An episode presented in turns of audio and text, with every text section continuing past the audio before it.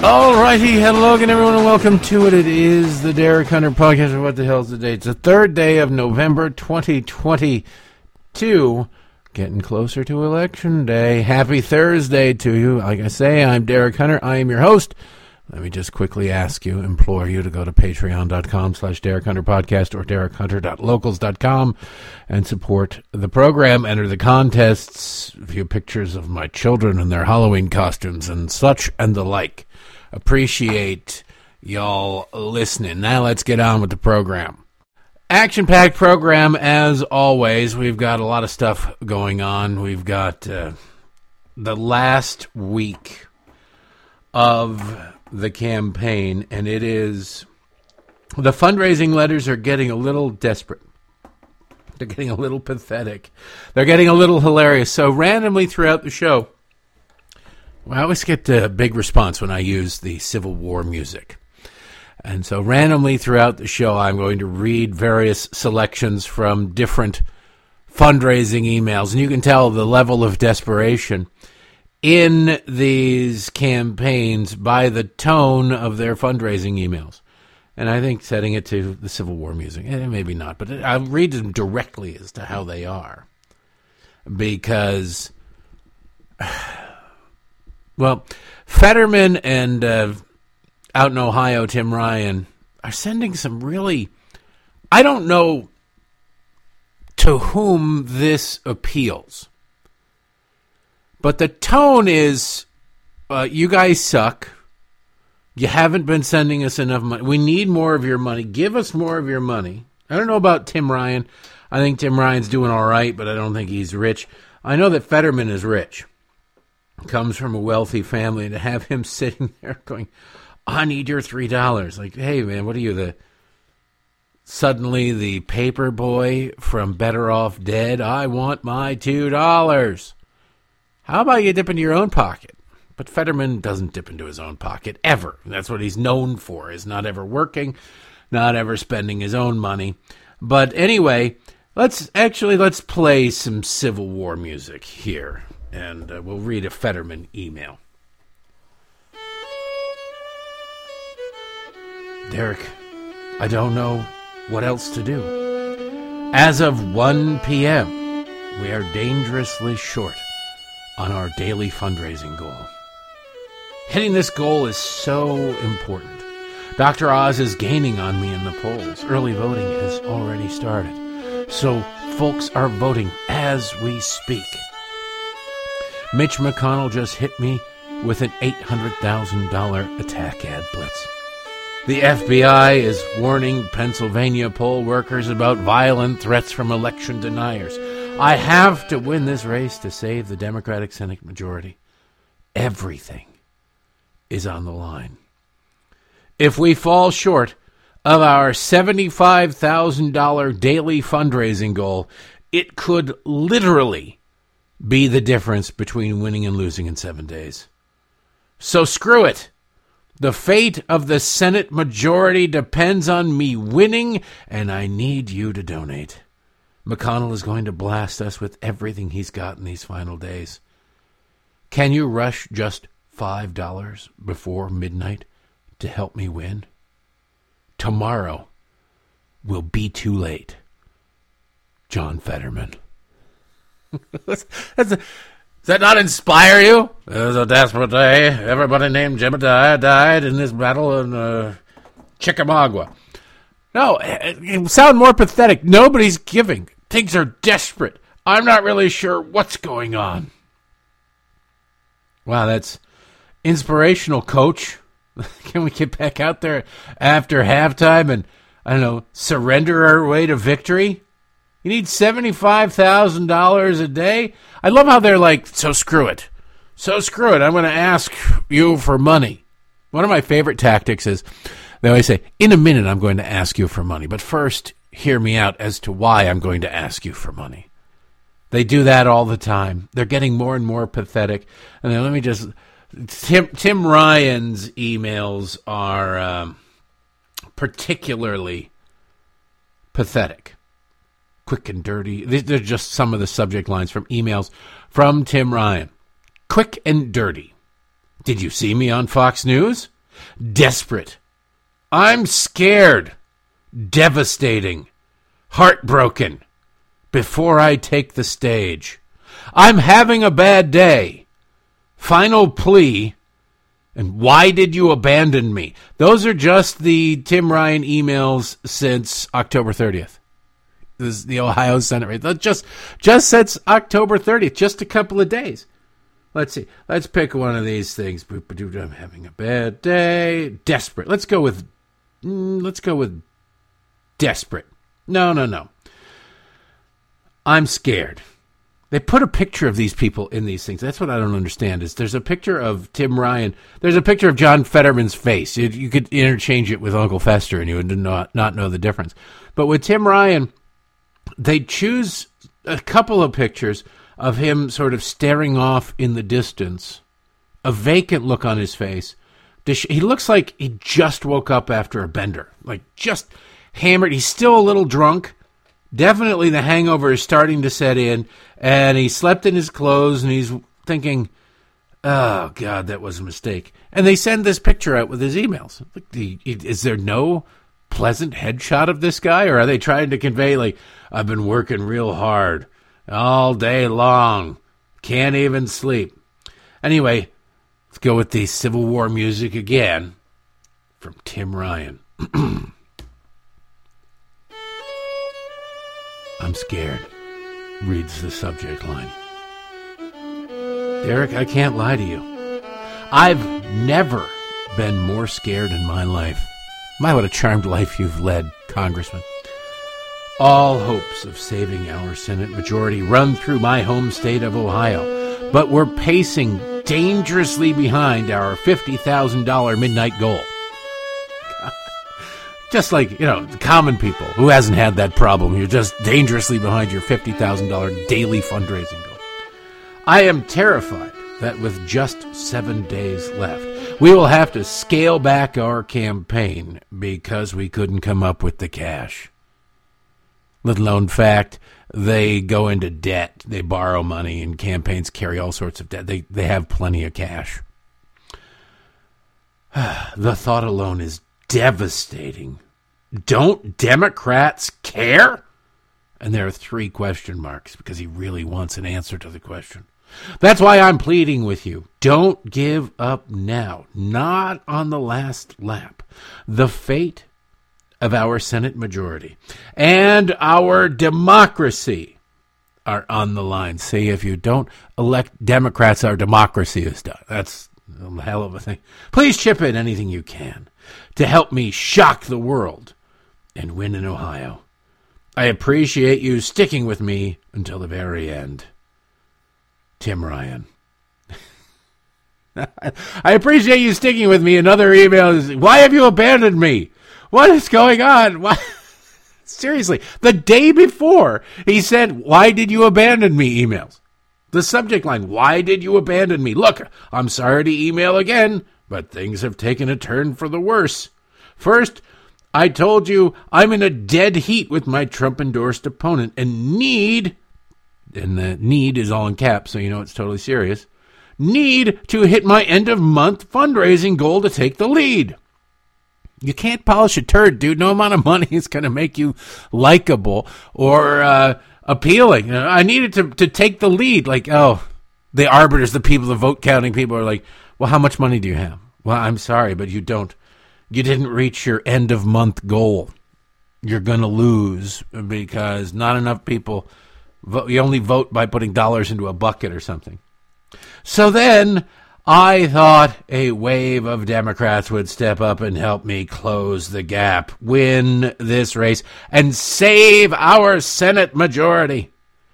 But now donations have come to an absolute standstill. So I'm begging you now, if you care about flipping Ohio blue and holding on to the Senate, then I need you to take action and donate five dollars now. I can't do this without you. Then you're screwed, pal, because you're not going to get a damn thing out of me. Remember now, the Senate runs through Ohio. If we win this, we can secure our Democratic majority. Every one of these seats, every one of these emails, you pick the state, Nevada, Arizona, doesn't matter, they all say, oh, I'm the one seat. If I win, then, oh. If you get all of these emails and you read them and you have any comprehension skills whatsoever, if the hamster in your head running in that wheel can process anything basic, as basic as, you know, Velcroing your shoes, forget tying it. You don't even need to be that advanced. As basic as Velcroing your shoes, you would look at this and go, wait, none of this makes any, these people are lying to you. They're lying to you. Every single thing in these emails is a lie. I love the, uh, I'm going to miss this one because they. Uh, it's one of my favorite tactics that the left does. And the right probably does it too. I just don't sign up for their emails because uh, I enjoy making fun of the left. But they have these, we're very dangerously uh, close to not hitting our crucial mid-month deadline. Like, what? Yeah, no, no, no, the mid-month, de- the mid-month deadline doesn't, there's no such thing as a mid-month deadline. They just make it up. Uh, we're running real risk of not hitting our Friday at eight a.m. deadline, so please give to us. And what's sad, the saddest part is somewhere out there in America, I don't know where, I don't know where, but somewhere, because this, they wouldn't do this stuff if it didn't work. Somewhere out there in America, there is somebody dumb enough to read that and go, oh my God, they're not going to meet their crucial Friday eight a.m. deadline. That crucial, that everything hinges on that Friday eight a.m. deadline, and they reach for their credit card. And for the low, low interest rate of twenty-two point five percent, they donate money they don't have to rich Democrats awash with lobbyist campaign cash. And the American public, the suckers, the people that Democrats, oh, we care so deeply about, they go into debt for these wealthy pieces of garbage. Hey, Frankenstein says he needs five bucks from me. I don't have it, but I'll tell you what. I will. Uh, I'll put it on the old Visa, and there we go. Now the Senate majority is secured. Now, when it turns out that these people were lying, when people discover that they've been lied to, there was no crucial mid-month deadline. There was no way in hell these people were going to win. They say, if you give us the money, we will win. And they don't win. That seems like breaking a promise to me.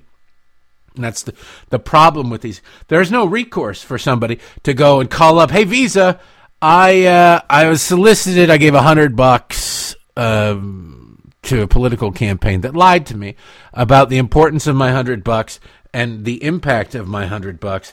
And so I want to dispute that charge. That's not the way it works. The fat cats still go off. John Fetterman will still be living off mommy and daddy's teat when all is said and done, whereas the people who gave him money, who were dumb enough to give him money, will be living off of Alpo or cat food or something like that.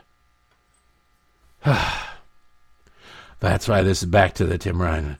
But at this very moment, the G O P is spending millions to kill my campaign and steal this election out from under us. I love it. Steal the election. They're trying to, they're trying to win. They're spending millions as though Democrats weren't spending tens of millions of dollars and dumping it into Ohio. No, no, no, no, no. These people always act as though it's just them against the world. They're David up against Goliath. All they've got is a wooden sword. It's a wooden sword and, and a couple of rocks and a pebble. And boy, a plucky determination. These people have commanded millions and millions and millions and tens of millions of dollars. And some of these races, they're going to spend in the neighborhood of between fifty and one hundred million dollars in each of these races, these Democrats will. But you can't polish a turd. You can't do it. You cannot make an unpopular person with unpopular ideas popular. People notice these things. Tim Ryan isn't new on the scene. He's been in Congress for quite some time. He is a known commodity. The people of Ohio looked at him and said, yeah, no. Wait, you're telling me, you're promising me that you're going to stand up to a guy, President Biden, that you've never stood up to before? That you're going to stand up to Nancy Pelosi, and though you never stood up to her before, and he'll say, no, no, no, I ran against her one time. Okay, right. For about twenty minutes, you said, I'll stand against Pelosi and the Democrats in Congress who you claim to be a major part of, a major player of, uh, who care deeply and support you, all collectively said, ugh, God, not you, no. Lasted about a half a day. Oh, no way. And that was it. The people don't want you, Tim. That's why it's critical that we hit this end-of-month goal and have the resources we need to fight back. It's our only hope. Can you chip in five dollars to make sure we win come November eighth? Your support means the world. Your support means the world. Signed, Tim Ryan. Your support. The subject line is, why did you abandon me? That's an email you send to an ex while you're drunk trying to figure out what the hell happened, and you're clearly not over them. And again, thank you, thank you for loving me. Uh, no, she she dumped you. She dumped you. All right, it's time to move on, dude. Time to move on. We will get to more uh, fundraising emails as the show progresses, provided I remember. But there are other things going on that I want to touch on. Um, with Frankenstein, well, I want to play Frankenstein for you. I meant to get to this yesterday. You may have heard it by now, but maybe not. Most places, most shows are a day or two behind anyway. So that's the good thing, is you can sit there and you go, well, we'll save that till tomorrow because nobody's going to touch this for another four days. Uh, he was on C N N. This is one. Look, if you're sitting there, and you're one of the liberals out there, or you know one of the liberals out there thinking, well, Fetterman, he can he can pull it together. He can pull, yeah, no, no, no, the debate performance certainly wasn't good, but he can pull it together. They're sitting there, they're white-knuckling this thing. Please go, please, you know, he'll he'll be fine. He can be a United States senator. Don't worry about it. It's, he's still got a couple of months to pull his act together. First off, that's not how recovery from a stroke works. It's it's just not. There were, no doctor ever said, well, you've had a massive stroke and it's going to take a, a while to recover. So what I recommend you do is go about your life as though you didn't have a stroke and slowly kind of figure it out. That's not what's going to happen. You need therapy. You need pretty intensive therapy in most cases, particularly when the stroke was as massive and as damaging as it was in Fetterman's case. But his wife, his handlers, they aren't going to have that, and so they're plowing straight ahead. So if there are people out there holding out hope, oh, you know what, he'll be, he'll be fine, he'll be fit to serve, there's no reason to believe at all that he's going to come anywhere close to being fit to serve. He's just not. So um, this is a good reminder of that. Pay attention to the question that he was asked by, I think it was Don Lemon on C N N, and then the answer. Now, you would swear, and I, I right hand to God, my right hand is literally up. This is not edited in any way, shape, or form. Because if you heard this, you would think, well, Derek, what you did is pretty underhanded. You took a question and then an answer to a completely different question and just cut them together. No, I did not do that. You can tell Fetterman is sitting there in the video. He's got, uh, he does all of his media appearances that he's, you know, remote. He only did the one in-person interview because uh, it was a disaster. But he does all of his campaign interviews from like a basement nook in his house. A lot of times his wife's sitting next to him, presumably to sort of elbow him and go, dude, what the hell are you talking about? Get on the, the right page. But this time she was not there. She must have been, who knows what she's doing. She's quite proud of her bisexuality, so the possibilities of what she was up to are literally endless. Uh, but she wasn't there. And he sits there and he reads. He's reading the teleprompter. He's supposed to have, you know, because he can't understand things. He has his his teleprompter, his transcriber there ready to go. And even with that, because we were told that's what he needs. Look, he's perfectly fine. He just has difficulty hearing people. And uh, so if you transcribe it, his brain is working just fine. This, if the debate didn't swayed you from that perverted belief, this might. This has been unedited in any way, shape, or form. What do you think the biggest cause of inflation is, and should the Biden administration be doing more? No, I, I just do. I, I think that uh, that simply is also, Leah, let's talk about the trillions in, in massive tax uh, tax uh, cuts to the corporate uh, tax uh, structure as well. True, you know, trillions of dollars that have added to the deficit. And and now th- they still want to support those as well. True. I think in terms of being very serious about uh, addressing inflation is is making sure that those rates are brought back into a line with what they, they should have been, uh, where they're able to uh, fight uh, the, the, the, the deficit. What do you think is the cause of inflation? That is, well, true. Tax rates need to be increased. We've got to tax and return tax to blah, blah, what? Hello. Hey, how you doing today? Uh, tax rates had to be returned to... What? Where are you coming up? It's like, are you having... Can, can you make that joke? Are you having another stroke right now, Fetterman? Maybe, just maybe, you should focus on recovery. That's what he should be. If his family cared about him, that would be the focus. Hey, you know what? There's another election coming up in a couple of years. There's another opportunity. Like, I understand you don't want to get a real job, but you come from a wealthy family and you never really had to get a real job before. So why do you think they'd cut you off now? Like, they embarrassed you, or you embarrassed yourself up to the age of forty-one, and then you finally got a job as mayor where you could afford to pay your own bills. What is it with Democrats that are electing people mayor who've never held a real job? Bernie Sanders, mayor up there in Vermont, never held a real job. The only guy I've ever heard of getting kicked out of a hippie commune for refusing to work, for refusing to carry their own weight. The only thing that could be more ridiculous than anybody getting kicked out of a hippie commune for refusing to carry their own weight would be somebody getting kicked out of a hippie commune because they were just not enough into personal hygiene. Like, you know, you don't have to shower every day. You don't have to shower every week. But eventually, all right, you don't have to run from the rain like screaming like a twelve-year-old girl. You don't have to do it. At some point, you should wash off the filth. That'd be the only thing that'd be a little less common than somebody being thrown out of a commune for refusing to work. Yeah, there's there's Fetterman up there. There's Frankenstein. This is who the Democrats have put up. And you sit there and you go, this is the guy. This is the guy. Now, he sounds certainly a hell of a lot more coherent in his email messages, does he not? Very weird. Very bizarre how that works out, that these people are able to, uh, of course, it's not him. There's another one. Here's a f- picture of him. It's a nice shiny picture of his bald head. He really does look like Frankenstein. They use these pictures of him. let's go, let's go ahead and get the uh, Civil War music again, just to get the Fetterman fundraising email from the Demo- National Trained Democrats. It's from Fetterman. Look, I need to raise fifty-five thousand dollars by midnight to make it through the final days of this race.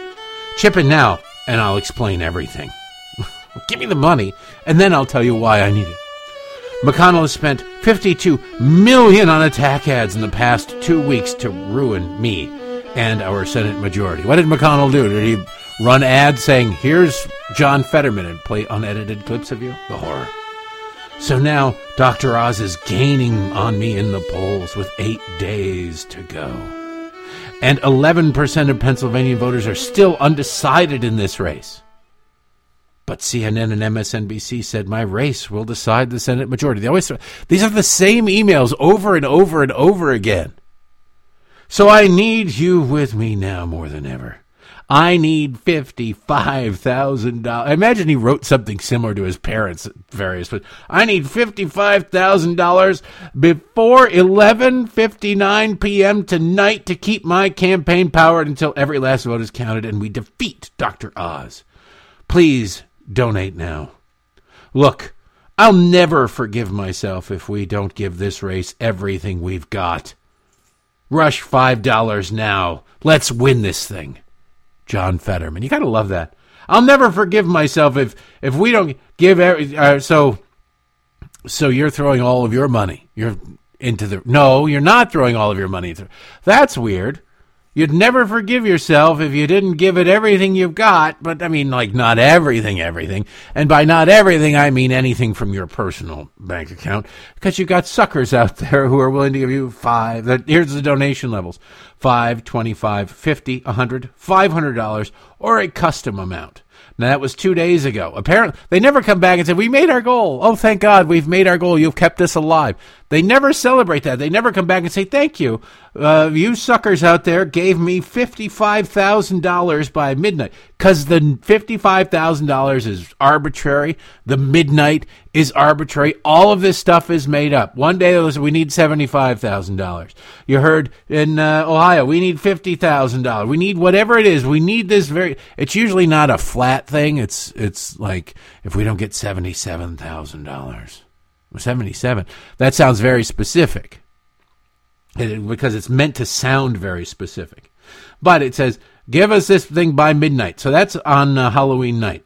So theoretically, this is a special link set up just for that purpose, to end by midnight, because you need that fifty-five thousand dollars. No, you click on it, and it's three days later, and still that link is live.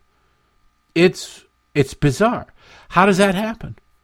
All of these things, the fundraising scam drives me nuts because it does work.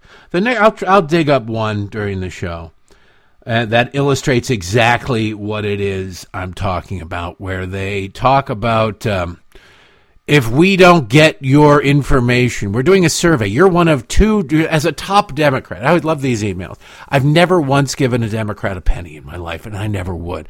But they send you the emails going, as one of our top supporters. You're like, I've never never given you any. I, I don't even know how in some of these things you got my, my email. But as a top supporter, we need your input on this survey to uh, to be able to complete our data. Without your input, meaning mine, our data will be incomplete and therefore worthless. And you go, oh, okay, well, this must be serious. So if we don't get it by midnight, the whole thing is shot. Then you go back a week later, having never completed the survey, and you click on the link thinking, well, you'd expect there to be a notification that this link is no longer live. You missed your chance. You disappointed your fellow Democrats because you did not click this link and do this survey in time, in a timely manner. Now, all of our work, months and months and months of study and collecting of data and everything, is lost. You've ruined it now, you worthless piece of garbage, because you... we told you it'd be incomplete without your participation, and you didn't participate by midnight. We're folding up shop and going home. Forget it. Take your money and go away.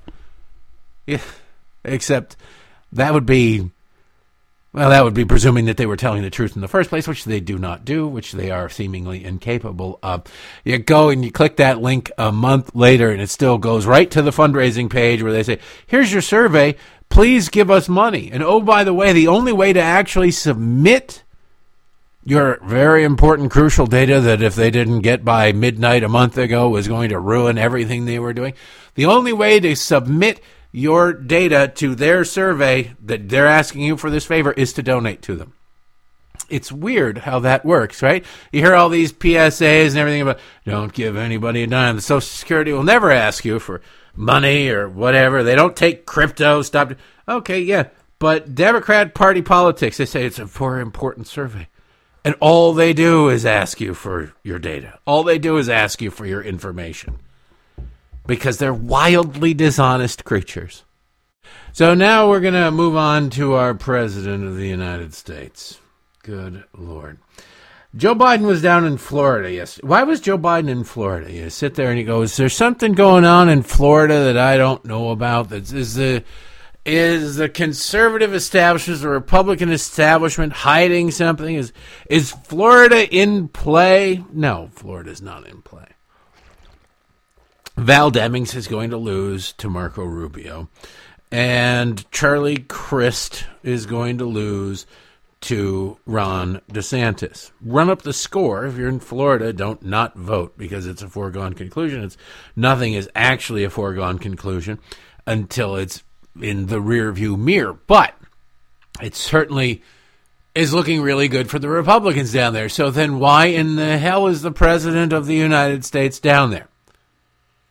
Well, because the president of the United States has to be sent somewhere, doesn't he? Doesn't he? After, what, a week and a half ago, him saying, look, pal, every when asked, why aren't you campaigning anywhere? Why does nobody want to? The only guy who wants to be seen with you is Fetterman because he can't speak. So, like, he'll have you go up there. Look, pal, a lot of people want us to, want me to be there. Like fifteen, sixteen people have done it so far, even though that wasn't remotely close to the case. The only people he'd campaigned with were David Trone and, and uh, Wes Moore in, in Maryland. Everybody wants me. We got fifteen, sixteen more requests. We got all these people wanting us. We're sifting through them now to see which ones we can go to. That was what we were told. That was what angry Joe Biden cursed out a reporter on, or, or didn't curse out, but sort of yelled spittily at a reporter just a week and a half ago. That was the story. Then nothing materialized. Nothing, literally nothing. Who the hell wanted Joe Biden around them? Nobody did. Nobody wants Joe Biden around them. Are you kidding me? But they had to send him somewhere. First of all, Joe's ego is very large and very fragile. It's one of those things. I don't understand what it is about certain people. They are wildly arrogant and incredibly insecure. They love themselves in a way nobody ever could. But they're also wildly insecure about it and need more love from other people. Like, nobody's ever going to love you the way you love yourself, Joe. Nobody ever, because you love yourself far too much. You should probably tap the brakes. I don't know, dial it back a little bit, something. But they don't. And so that ego needs to be fed because God knows, I mean, throwing a fit, who the hell knows what could happen. So they have to send him. Where do you send him? You send him in places where he can't do any damage, where it's a foregone conclusion. Look, you send him to Philadelphia, to Pennsylvania, because he claims that at his home state, even though he's not. He was born in Scranton, and then when he was a toddler, they moved out. And I loved, I heard somebody in the media the other day on M S N B C talk about, oh, Joe, it's the town that shaped Joe Biden, Scranton, Scranton, uh, Pennsylvania. And it's like, no. No, it didn't shape him at all. Had no, he was there before he formed any... Look, he has a hard enough time remembering what just happened, let alone what happened when he was two, but he moved out of Scranton when he was young. He doesn't remember anything. It didn't shape him. But the lie... Well, everything about Joe Biden's life is a lie. Think about how boring and unoriginal and worthless his life must have been. To have to lie about even basic things, to try to sound tangentially interesting to people. Anyway, they have to send, they sent him there because he's not going to do any damage. Look, Fetterman can't campaign. Fetterman can't talk. Fetterman can't do squat. So having Joe Biden up there is like, well, not going to really make much of a difference. Not going to do any damage. But where else can you send him? And it was funny when he was sitting there looking for places to go and saying, people, I, we're fielding requests and I'll be going all over the place to, to campaign with people. You could tell that the uh, buttocks amongst Democrats in Ohio, in Arizona, in Nevada, they all clenched up. They all clenched up and going, oh, God. Don't send him here, okay? Don't send him. Please don't se- Please don't let him come here. And they didn't. They didn't. They sent him to Ohio. Because why? Because whatever is going to happen in Ohio is going to happen in Ohio. If and when the Republicans sweep in Ohio, in uh, Florida, I mean, when they sweep in Florida, the answer from the White House isn't going to be, well, geez, we re- we really got shellacked. It was, look, Ohio or Florida. I keep on mixing the two. Florida was a long shot. Florida was a very long shot. It was never going to go well for the Democrats down there. Joe Biden went down there and tried to help, and, boy, howdy. It would have been worse had he not gone down there. But as it stands, it was pretty bad. But remember, the important thing is it would have been worse had he not been down there. The Democrats are incredibly good at this sort of garbage. I mean, what sort of garbage am I talking about? Setting up unrealistic scenarios that are undisprovable. Like, you can't prove that it would have been worse, but you also can't disprove that it would have been worse. So they can just, it's the job saved and created all over again. That's what Democrats created that under Barack Obama. They said, well, uh, yeah, our trillion dollar stimulus didn't create any jobs. So let's just say jobs saved or created. And you go, well, how do you prove you saved a job? You can't prove you saved a job, but you can't disprove. Nobody can disprove that you saved a job either. So then you can claim that you didn't, you know, just send a trillion dollars to your supporters, to your union buddies, which is exactly what they did.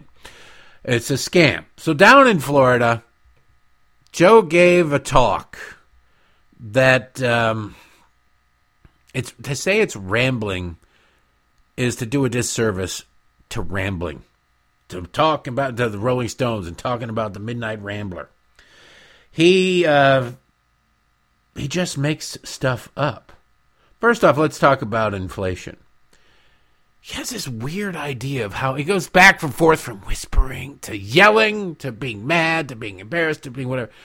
On inflation, he has no idea what inflation is. Allegedly, his dad told him a long time ago one thing about inflation, and it seems to be like a broken record, all he keeps going back to. Well, inflation is whether or not you have money left over at the end of the month. That's not inflation. That's whether or not you're able to save. Inflation is last month it cost you one hundred dollars to drive back and forth to work throughout the course of the month. This month it cost you two hundred fifty dollars for the same driving distance. That is your dollar not going as far as it was the month before. It doesn't have anything to do with whether or not you have anything left over at the end of it. Because if you say, well, steak was five dollars a pound last month, and this month it's ten dollars a pound, you don't have to buy steak. You don't have to buy steak. You could just go, you know what, I'm going to eat pasta salad, a box of it's three bucks, or ramen noodles, and that's what I'm going to get by on. Inflation still exists. You have been impacted by it in a way dietarily that is not particularly productive, but is not damaging to your wallet. So it still exists, and you would still have money left over at the end of the month. If you spent, instead of ten dollars on steak, you spent your five dollars that you normally spent on something else, you would still have the same amount of money left over at the end of the month, five dollars, that you had previously. The difference being the five dollars you have left over at the end of this month is worth significantly less than it was before. You couldn't, for example, go and buy a steak with it because those are now ten dollars. Joe doesn't seem to understand that. Once he gets a... St- Very stupid people get ideas stuck in their heads and can't get them out. They can, no matter what you present to them to show them that they are wrong, to prove to them that they are wrong, they simply cannot get the stupid idea out of their heads. They they need the stupid idea to be true. They want the stupid idea to be true. So in their head, they create it as true. Like Joe Biden wishes he'd been arrested and during the civil rights marches and everything, and he wished he'd participated, and he wished to God that he had really been arrested. He tried to do it like I was arrested trying to go see uh, Nelson Mandela. No, you weren't. Just because you lied about what happened on the other side of the planet, because that'd be a harder thing to prove uh, or disprove. It was easily disproven because other people on the trip said, you weren't arrested. What are you talking about? Anyway, listen to Joe get inflation wildly wrong. That's what I call inflation. At the end of the month, what you have left, you have no money. That's inflation. What's what are you? The things you need, are they going up? And they are. They are.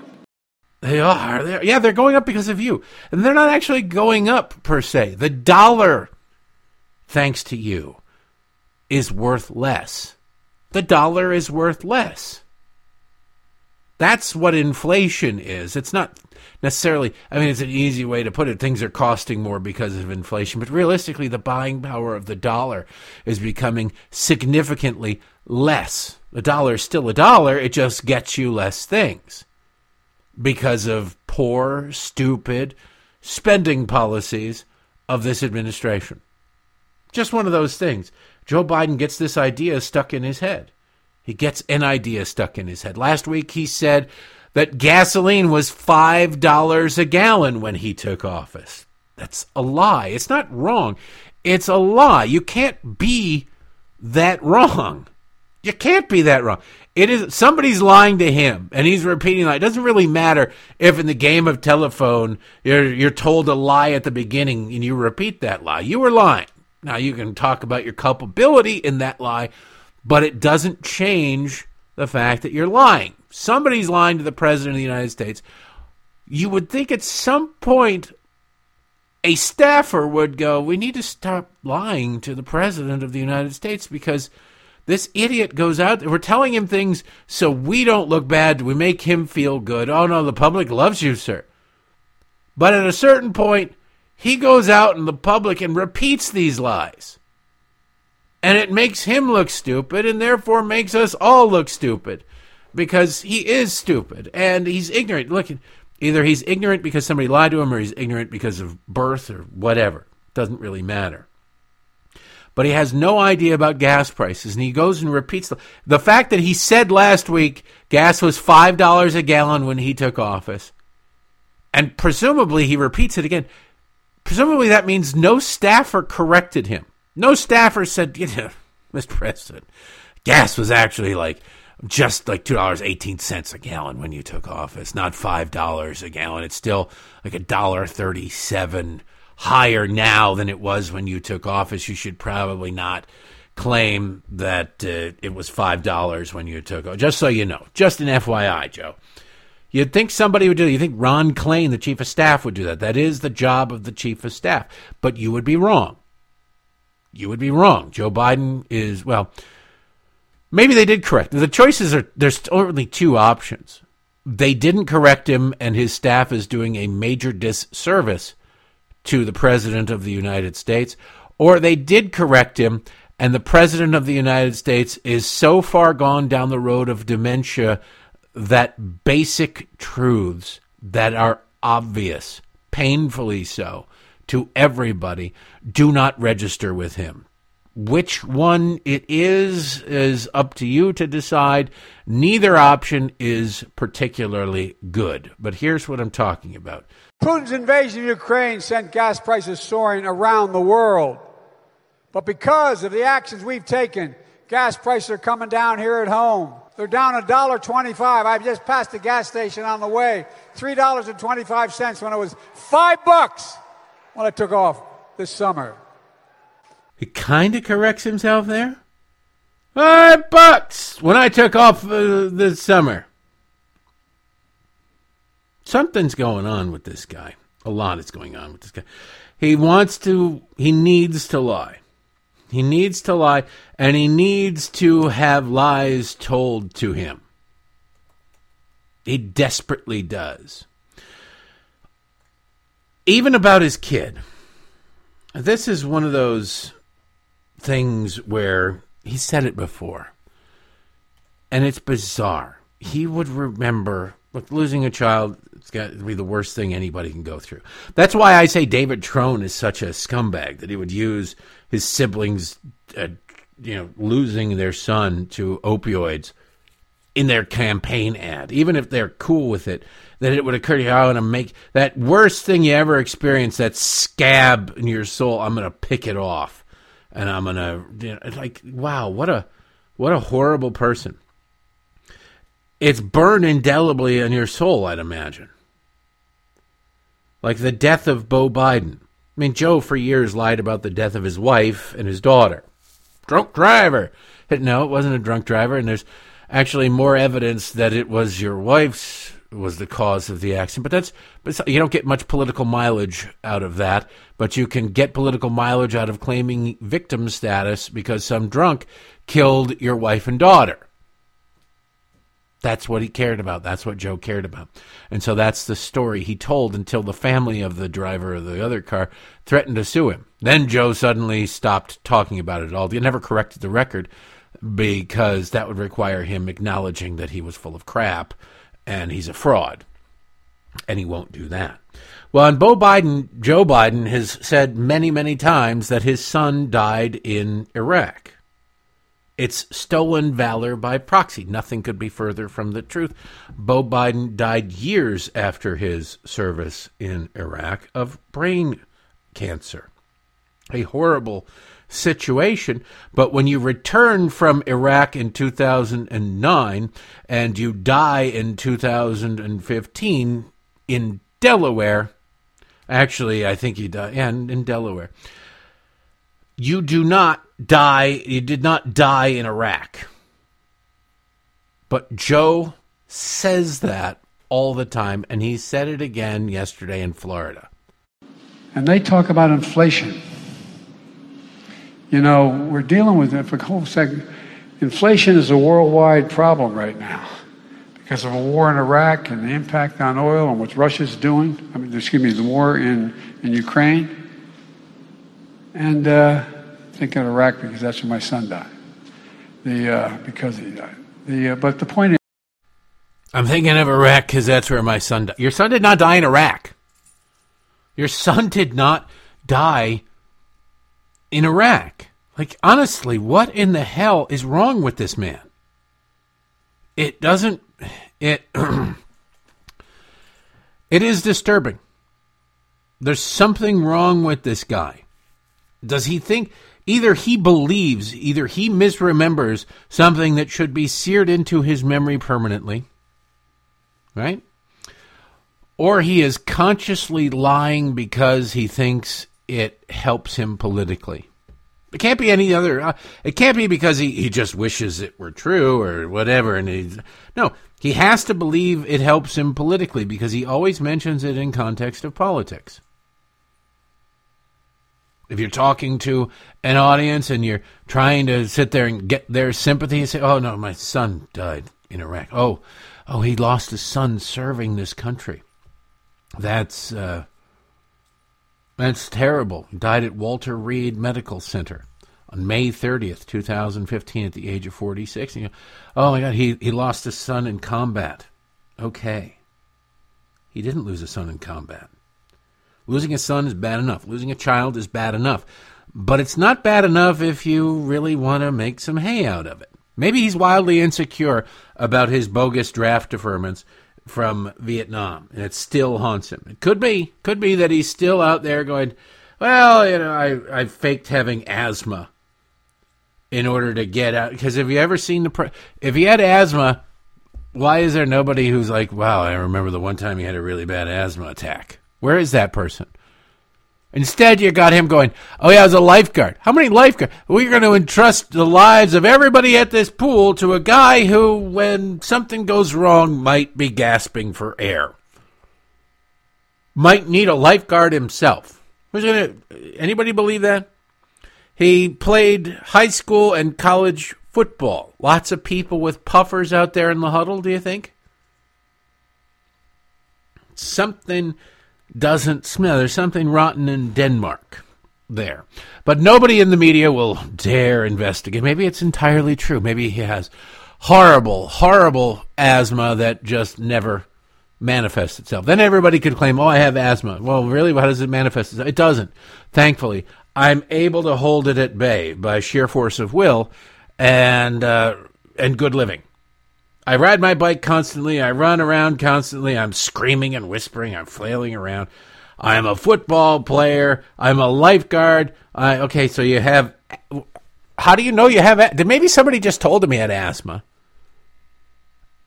And that, that is just stuck. He does seem dumb enough to have... If somebody did tell him that, he'd believe it. And I wouldn't be surprised. But, of course, he would remember still. That doesn't change the fact that he would remember how his son died and where his son died. But it's stolen valor by proxy. It really is. Oh, the president lost a son in service to this country. No, he did not. No, he did not. Now, Beau served this country, and by all accounts, he served this country honorably. That is beside the point. It's not Beau out there lying and filling his chest with a whole bunch of ribbons he did not earn. It's the president of the United States who's doing that. That's the problem. That's what's gross about it. His father exploiting his death. But then Joe Biden exploits everything. Like, for example, did you know that Joe Biden went to a, just like his, this is, Kamala Harris went to Howard University, right? She's famous. I went to Howard University. I went to a historically black college or university, an H B C U. Oh, yay, look at me. Yeah, you you you grew up in Montreal and you went to an H B C U. So what? Congratulations. Who cares? You're a left-wing radical. I don't really care where you were radicalized, how you were radicalized. I care that you are radicalized. I want to make sure that you cannot impose your radicalization on the United States of America. I don't care where it came from. Neighbor filled your head with a whole bunch of garbage, or you learned it in college. I don't care. But Joe Biden also went to an H B C U. You probably didn't know that because uh, he was a racist and still is a racist. But he was proud of the segregation history, and he fought desperately against the integration of schools. It was one of the first things he did while in the United States Senate. He opposed it. He said he didn't want his kids, Beau and Hunter, two white boys going to school in a jungle. Yeah, no, not kidding. Look it up. Go ahead. Look that up for yourself. Now, in Hunter's case, Hunter would have benefited from going to school anywhere else because he might not have ended up being a junkie. But, yeah, good job, Joe. But Joe Biden has repeatedly claimed to have gone to the uh, Del- to Delaware State University, a historically black college in the state of Delaware. The only problem is he, he didn't. Didn't go. Joe Biden went to the University of Delaware. So different. It was a white school. It was not a historically black college university. Now, yesterday down in Florida, he was at a historically black college, and he repeated the lie because that's how he rolls. It's great to be at Florida Memorial University, one of the nation's great H B C Us. I'm a big fan of H B C Us. I got my start at one of those other H B C Us, Delaware State University. Okay, that's pretty good, man. Anyway. That's pretty good, man. Anyway, yeah, you and Corn Pop used to commute together to, to college, didn't you? He's the hero. Everybody's the hero of their own story, but my God, most people's stories are less fictional than Joe Biden's. Now, I looked this, he's made this claim many, many times. Got my start there. I went to this, what I did. The fact checkers are very generous. They do these semantical arguments. We remember in the in like nineteen eighty-eight or ninety-eight, ninety-nine when Bill Clinton got like uh, it depends on what the definition of the word is is, and everybody's like, "Oh my God, can you believe a human being is making that argument? What the hell? What the definition of the word is is? Everybody knows that. What? A, well." They all make that argument. Now, they're all, they're all making those kinds of semantical arguments now. Every single one of them, including the so-called fact checkers, the loops that they jump through and the, the bending over. They all must be yoga superstars. Because they say, no, Joe Biden never claimed that he, he went there. He just got his start there. Hmm. Because he campaigned there when he ran for the Senate in nineteen seventy-two. Why the hell would he go to A, an H B C U to to campaign? He's against integration of schools. Like, oh, no, well, it just did. That's how he rolls. That's what happens. What? All right, I guess. Go ahead. Or whatever. But he's you heard him right there. You heard him right there, did you not? Got my start there. Start in what? Start how? You didn't particularly care for black people that you didn't want your kids to go to school with them. But that's the president of the United States, ladies and gentlemen. That's who he is. That's how he is. Now, the previous Democrat president of the United States, this is how bad it is. They're sending Joe Biden to states where he can't do any damage. Foregone conclusion, whatever. I wouldn't be surprised if they tried to convince some, like there's some Democrat running somewhere, like, hey, who the liberal who's running for governor of Massachusetts is going to win in a landslide. Can Joe come up and play with you for an afternoon? Like, can we just pretend that he had something to do? Oh, you got seventy percent of the vote. Yeah, that was all because... Can we just do that? Can we please do that? We can only send him to Maryland so many times. Can we please send him someplace else where he can't do any damage? He couldn't possibly do any damage. Because everybody else in the country is like, I don't, I don't want Joe. Tim Ryan, I don't want Joe Biden coming to Ohio. Hell no. Don't even... Don't even... Violate Ohio's airspace, please, because somebody will say that I'm a Democrat and he's a Democrat. So don't, I don't want any connection whatsoever. Democrats are running horrified of it. So they had to send him to either someplace where Republicans are easily going to win because it, it just is, and so he can't do any damage, not going to hurt anything, or someplace where Democrats are going to win. And even those people don't seem to want Joe Biden out there. Like, eh, we're good. We're good. You imagine the current president of the United States is not a campaign draw. Here's a little thing. Watch Joe Biden's campaign appearances anywhere or any of his events, anything that he does that involves the public where they have the crowd behind them, right? Watch the crowd behind them. First of all, they're not interested. They couldn't care less. They're there. They're like checking their watches going, how much longer do I have to be here when I'm paid? How long? But they're usually wearing union T-shirts, A F L C I O, uh, to teachers, whatever it is. And it's usually a mishmash of them. You take like uh, the S E I U, you throw them up there, and they're all like S E I U, teachers for Biden, S E I U for Biden, blah, blah, blah, blah, blah. Those people are ordered to be there. Those people are paid to be there. That's they're, they're earning their pay. They're on the clock while they're there. Whereas if you look at a, a, a, a Trump rally, you look at a DeSantis rally, you look at in any Republican rally, quite frankly, where they have people behind them or you can see the crowd around them, you see people...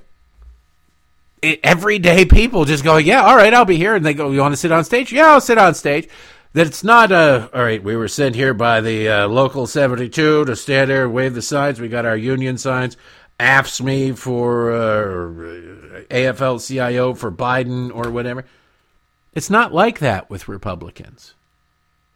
It's not like that. Now, head count matters more than anything else than the sincerity of the people around them. The vote count matters.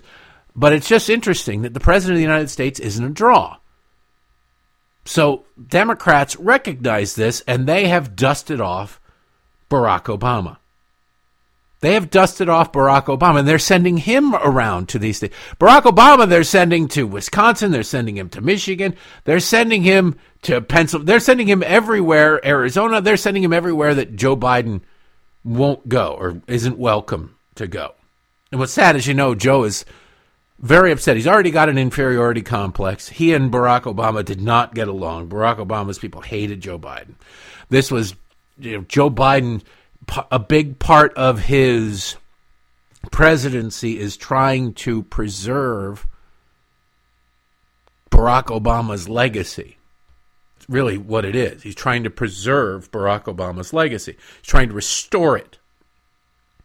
And it's not working. Like the Iran deal, the horrible disgrace. He's trying to get us back into that, and he's ending up making things worse for the United States, for the world, for the Middle East. He's driven Saudi Arabia into the arms of Russia because he's so hell-bent on making sure that the Iran deal is put back in place and Iran gets a nuclear weapon, just not on his watch. And that's how screwed up these people are.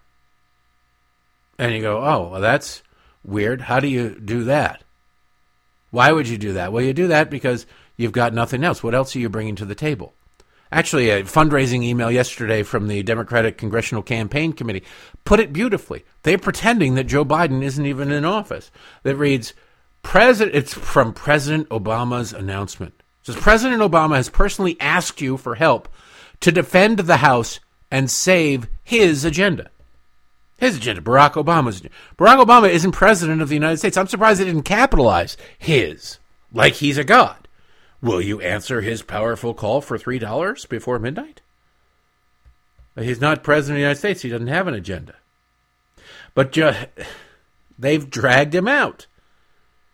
And he appeared with a, uh, what they call a TikTok star. Somebody under the desk news.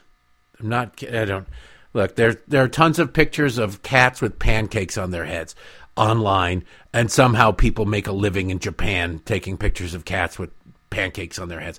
I don't claim to understand it. I'm kind of pissed that I didn't do it. But first, but it is true. So that if you just lay on your belly under a desk and, and read the news, it somehow you can become a social media influencer and get to hang out with Barack Obama and produce wildly unfunny videos like this one. It's Monday night, and here's what's happened. B, what are you what are you doing under my desk? Well, under the desk is kind of my thing. I mean, uh, but here's the thing: you can stay for now, but when it comes time to voting, you're going to have to get up. Because you've got climate change legislation on the ballot, you've got gun safety, and if we can elect more pro-choice members of Congress, we can reinstitute Roe versus Wade as the law of the land. So you can't stay here. You're going to have to take a little bit of time to vote. Is now a bad time to say that I voted for McCain in two thousand eight? Eh, as long as you voted. Okay. Go to I will vote dot com, and I will see you at the polls. Yeah, somebody laying under the desk there.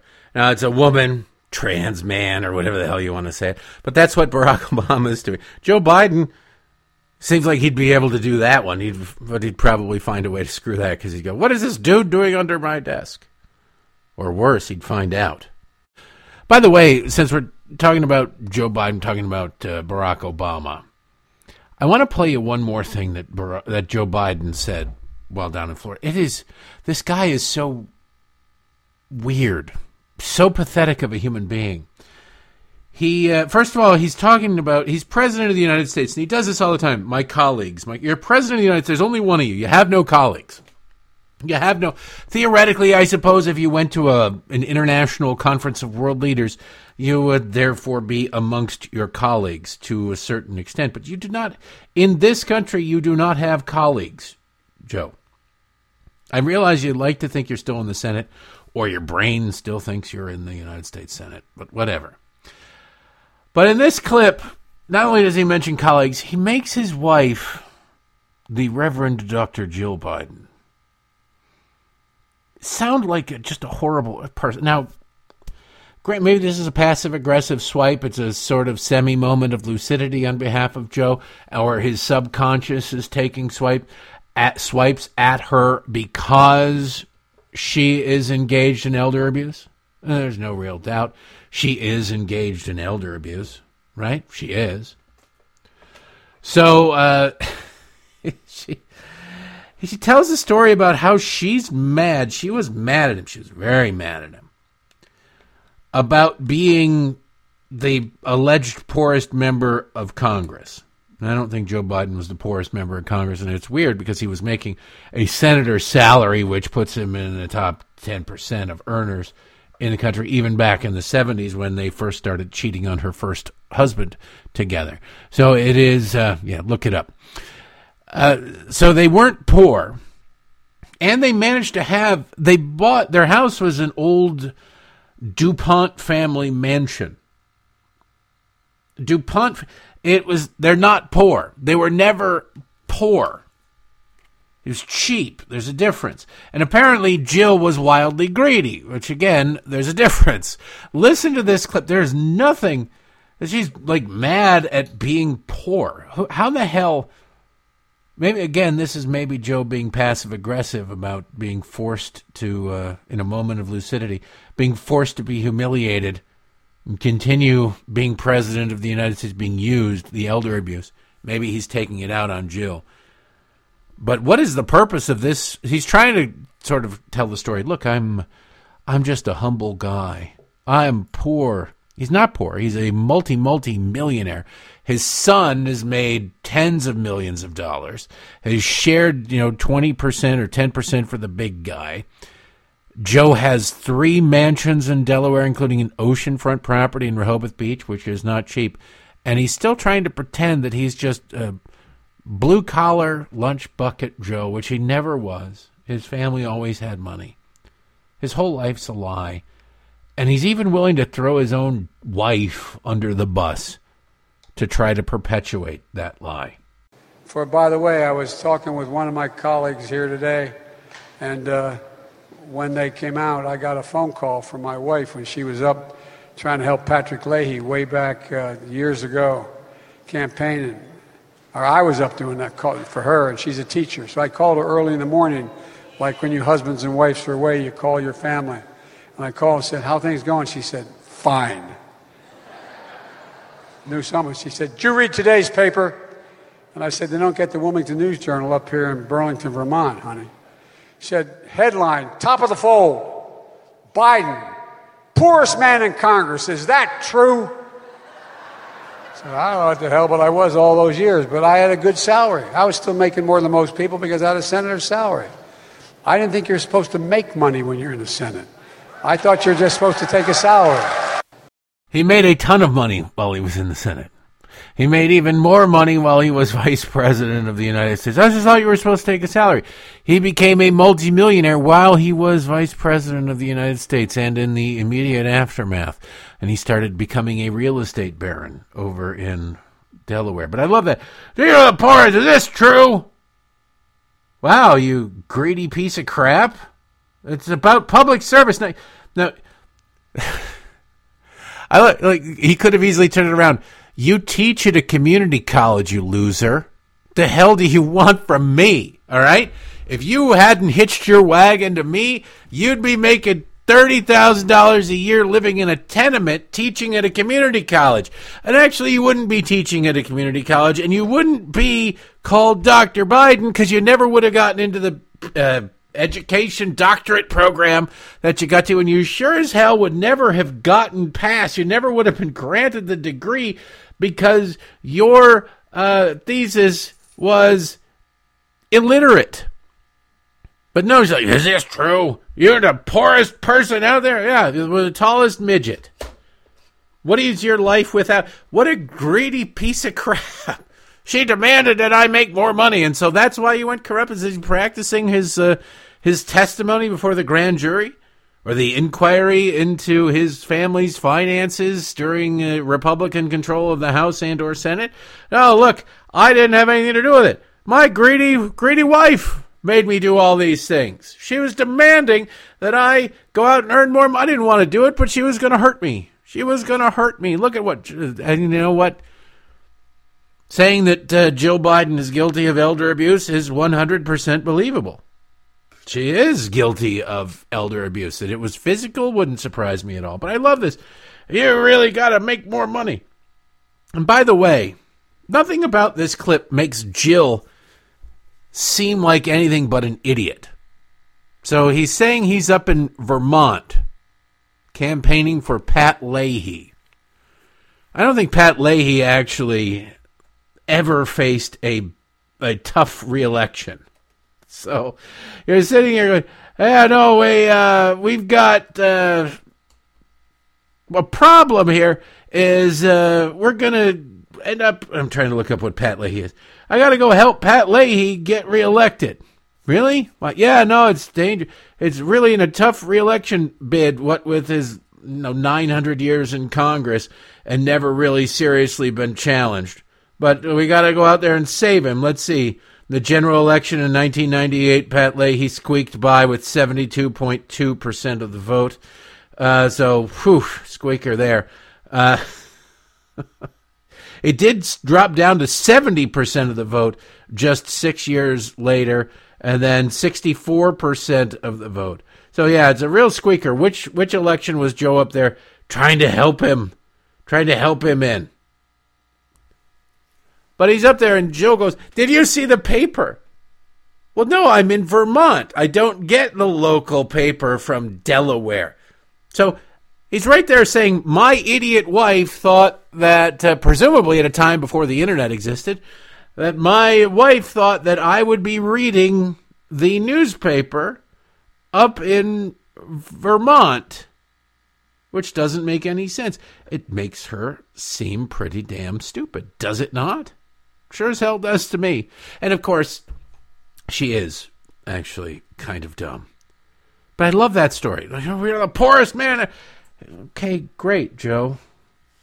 Since you like to brag about how poor you allegedly were, could we explore that and then maybe get into how it is you managed to get rich? Can we can we talk about how you managed to get rich and where that money came from? Could we get a serious forensic accounting firm to look at your finances? Would you be down with that, Joe? No, no, no, no, no. No, he wouldn't like that very much. Not at all. Uh, one more delusional thing when it comes to the president. Look, insul- he's the hero of his own story. But his story has no hero. It's so stupid. He's so damn stupid. He was talking about insulin. He's talking about his, uh, we got a price control on insulin. Congratulations. He always talks about how cheap it is to make insulin. It's so cheap to make insulin. Well, it's not really cheap to make insulin, by the way. It's just not. There are all sorts of liabilities that go along with making insulin. If your insulin is not working, if there's something wrong with it, you're ruined. And so, so there are liabilities. You have to carry insurance or you'll be going to jail. There'll be all sorts of horrible things and bad consequences for it. If your product is polluted and kills somebody, you are going to be in a lot of trouble. So it's not just that you could open up a factory in your garage and start making insulin. There are costs available to it. Now, if you're a well-established firm, then the actual physical manufacturing of insulin doesn't cost all of that much, but it does cost something. So uh, he's out there talking about insulin. Now, I want you to keep in mind, which you hear at the very end of this, that insulin was developed for medical use, for medical purposes, in the nineteen twenties. And the inventor of insulin died in nineteen forty-one. Joe Biden was born in nineteen forty-two. Now, just keep that in mind.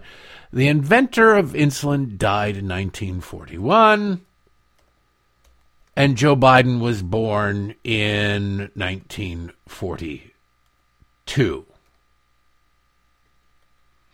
With that in mind, listen to the President of the United States yesterday in Florida, and pay attention particularly to the end. How many of you know somebody with diabetes needs insulin? Well, guess what? And we when we when when we when Debbie and I passed this law, it included everybody, not just seniors. And so what happened was we said, okay, you know how much it costs to make that insulin drug for diabetes? Cost. It was invented by a man who did not patent it because he wanted it available for everyone. I spoke to him, okay? I spoke to him, okay? It was invented by a man who didn't patent it because blah, blah, blah. I spoke to him, okay? The inventor of insulin is a man named Frederick Banting. Frederick Banting lived from November fourteenth, eighteen ninety-one until February twenty-first, nineteen forty-one. He was not alive while Joe Biden has been alive, even though Joe Biden has been alive for a very long time. He was born a year later. Delusional person. Now, maybe he's confused. Maybe he's confused with Jonas Salk. I'm not sure. Let me see what year Jonas Salk made, because Jonas Salk uh, did not patent the polio vaccine. He could have. Jonas Salk died in nineteen ninety-five. Maybe Joe Biden got him on the phone at some point. Maybe. Doubtful. But he's wrong. He's wildly wrong. It's, is it wrong? Or is he senile? We don't know. Or is he just lying? Like, those are the people... I'd give anybody the benefit of the doubt if it didn't happen all the time. Or is this wrong? He says, oh, well, you misremembered, you screwed up. And I wouldn't necessarily say, you know, I, I talked to the guy. Well, because you didn't talk to the guy. Like, maybe you're, did you think you're talking about somebody else? Maybe I'd ask that question. But he he says, I, I talked to him. I talked to him. Trying to use that as some sort of moral authority about his price control scheme. I talked to him. I absolutely talked to him. I did it. He died before you were born, dude. Uh, well, no, no, no, no, no. It's a long-distance phone call. It's very expensive. But uh, we did talk for quite some time and extensively about all these things. And he said I could use his name. It's totally cool. Or he's senile. Or whatever. I'd give him the benefit of the doubt if it didn't happen all the time. But it's to the point now that when Joe Biden speaks about anything that happened in his life, I, it's not true. I don't know what he says that is. Now, if I'm Jill and you talk about the clip where she's like, oh, she's whining that I don't have any money and she's mad at me and uh, really ticked off, and you're like, you live in a DuPont mansion and you're you're pissed off that your husband isn't making more money. You, you're a, a community college teacher. You teach like three credit hours a semester. It's a hobby for you. If you're really bothered by this stuff, get a job. You could bring more money into the family. Just makes her sound awful. I always kind of thought she was awful, so it's it's you know reinforcing my biases, but it makes her sound wildly awful.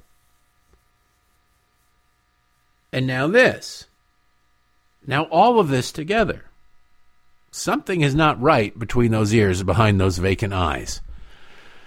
I think they uh, they shield a vacuum. I really do.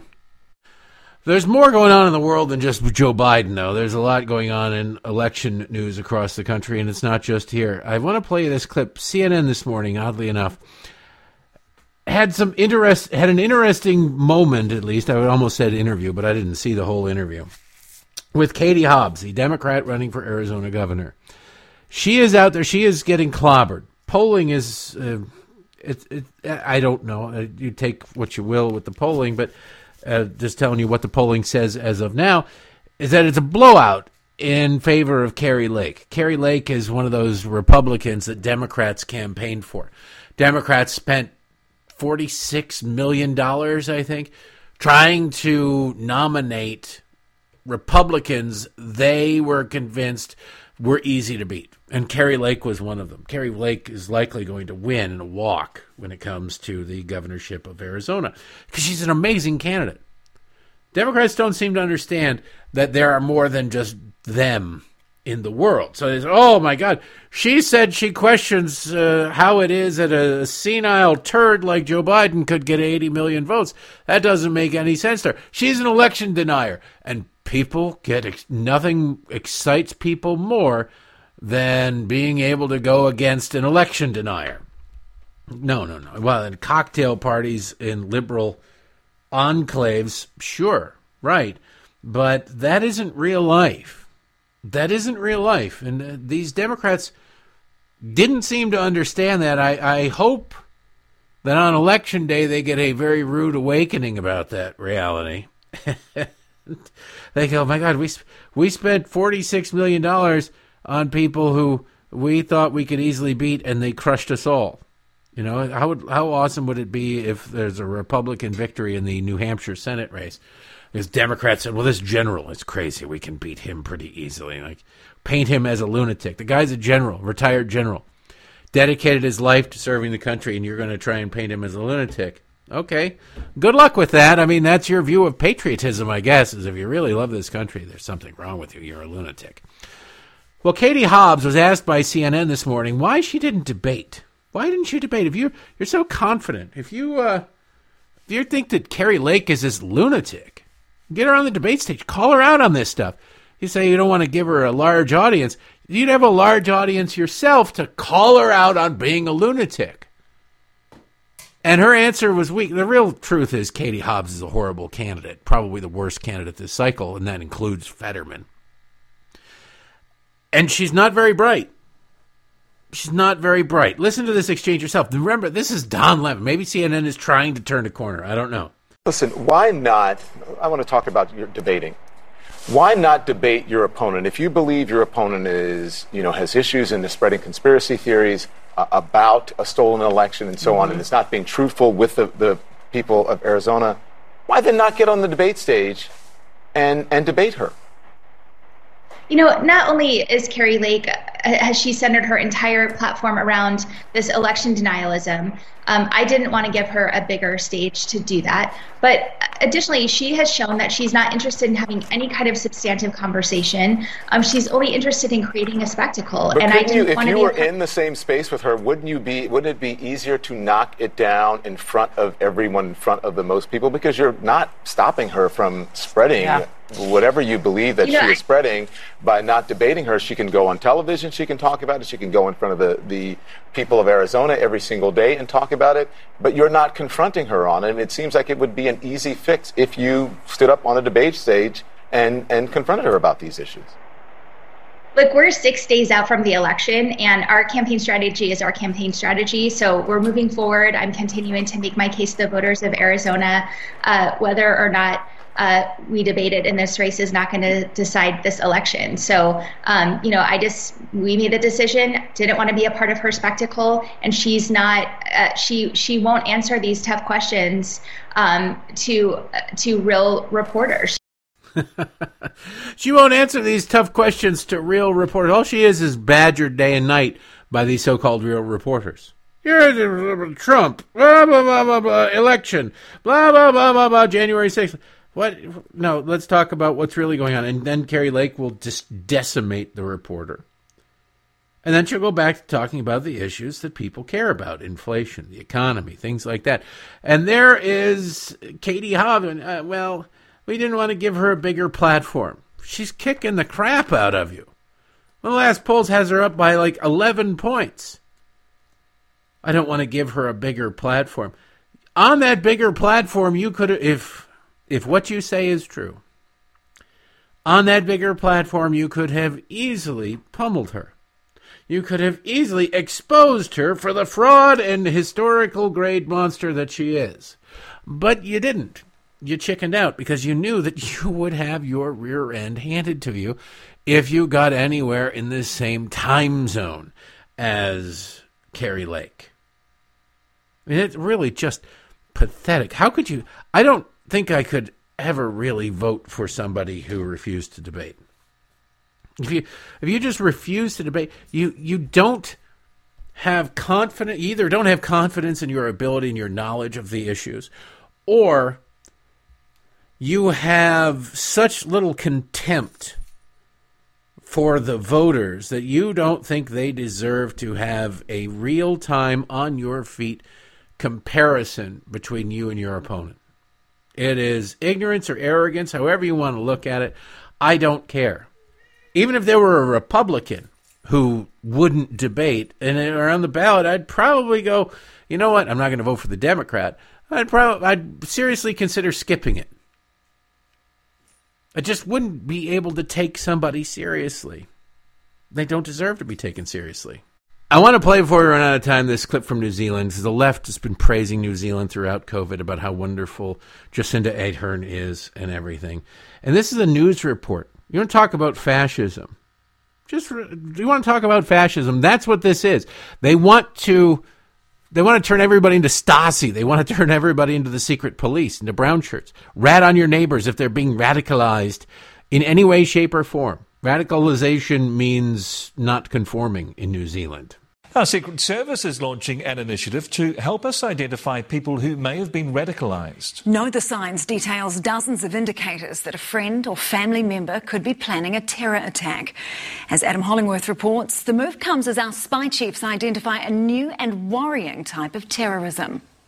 Time was when the intelligence services were never seen, never heard.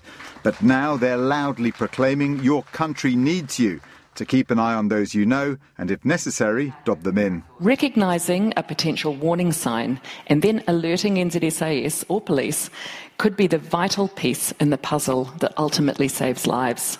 To that end, they're publishing a guide called Know the Signs to help us all identify potential terrorists in our midst. To pay attention if they are, and to be alert, so that if they see or hear about something that seems off, Um, that worries them and concerns them, they might have a look at this information to say, does this indicate to me that this person is on the road to actually committing an attack? The S I S has listed around fifty signs, from obvious ones, like writing on a weapon as happened in Christchurch, to a person who is, who is really developing an us versus them worldview. Authorities say they're usually closely monitoring forty to fifty potential terrorists. These people used to be motivated by their white identity or by their faith, But in the past six months, a third group has emerged, those motivated by politics. And so it could be the COVID measures that the government took, and so it could be the COVID measures that the government took, or it could be other policies that are interpreted as, as infringing on rights. Uh, and, and and it's a, what I sometimes describe as a kind of hot mess of, of ideologies and beliefs, um, fueled by conspiracy theories, fueled by conspiracy theories. The launch of the initiative Know the Signs is an indicator that the security services know that they can't do it alone. They need the help of the public. But to some, the guide is a first step only. How do we upskill those people in our community who are much closer to people who might be potentially radicalised and get them to understand what it is they're seeing? That's our challenge. Adam Hollingworth, News Hub. All right, that's enough. We'll maybe cover this tomorrow a little bit. But is that not terrifying? Is that not terrifying? Hey, look at you, we're going to get you. We're going to get you. We're going to get you. Turn on your neighbors. Rat them out. If they're doing anything that is not conforming with what the government wants, turn them in, mate. Good Lord. The the saddest part is Democrats would kill to have that here. They would. They already sort of do. Anyway, we'll be back tomorrow. What a day. We'll see you tomorrow. Thanks for listening.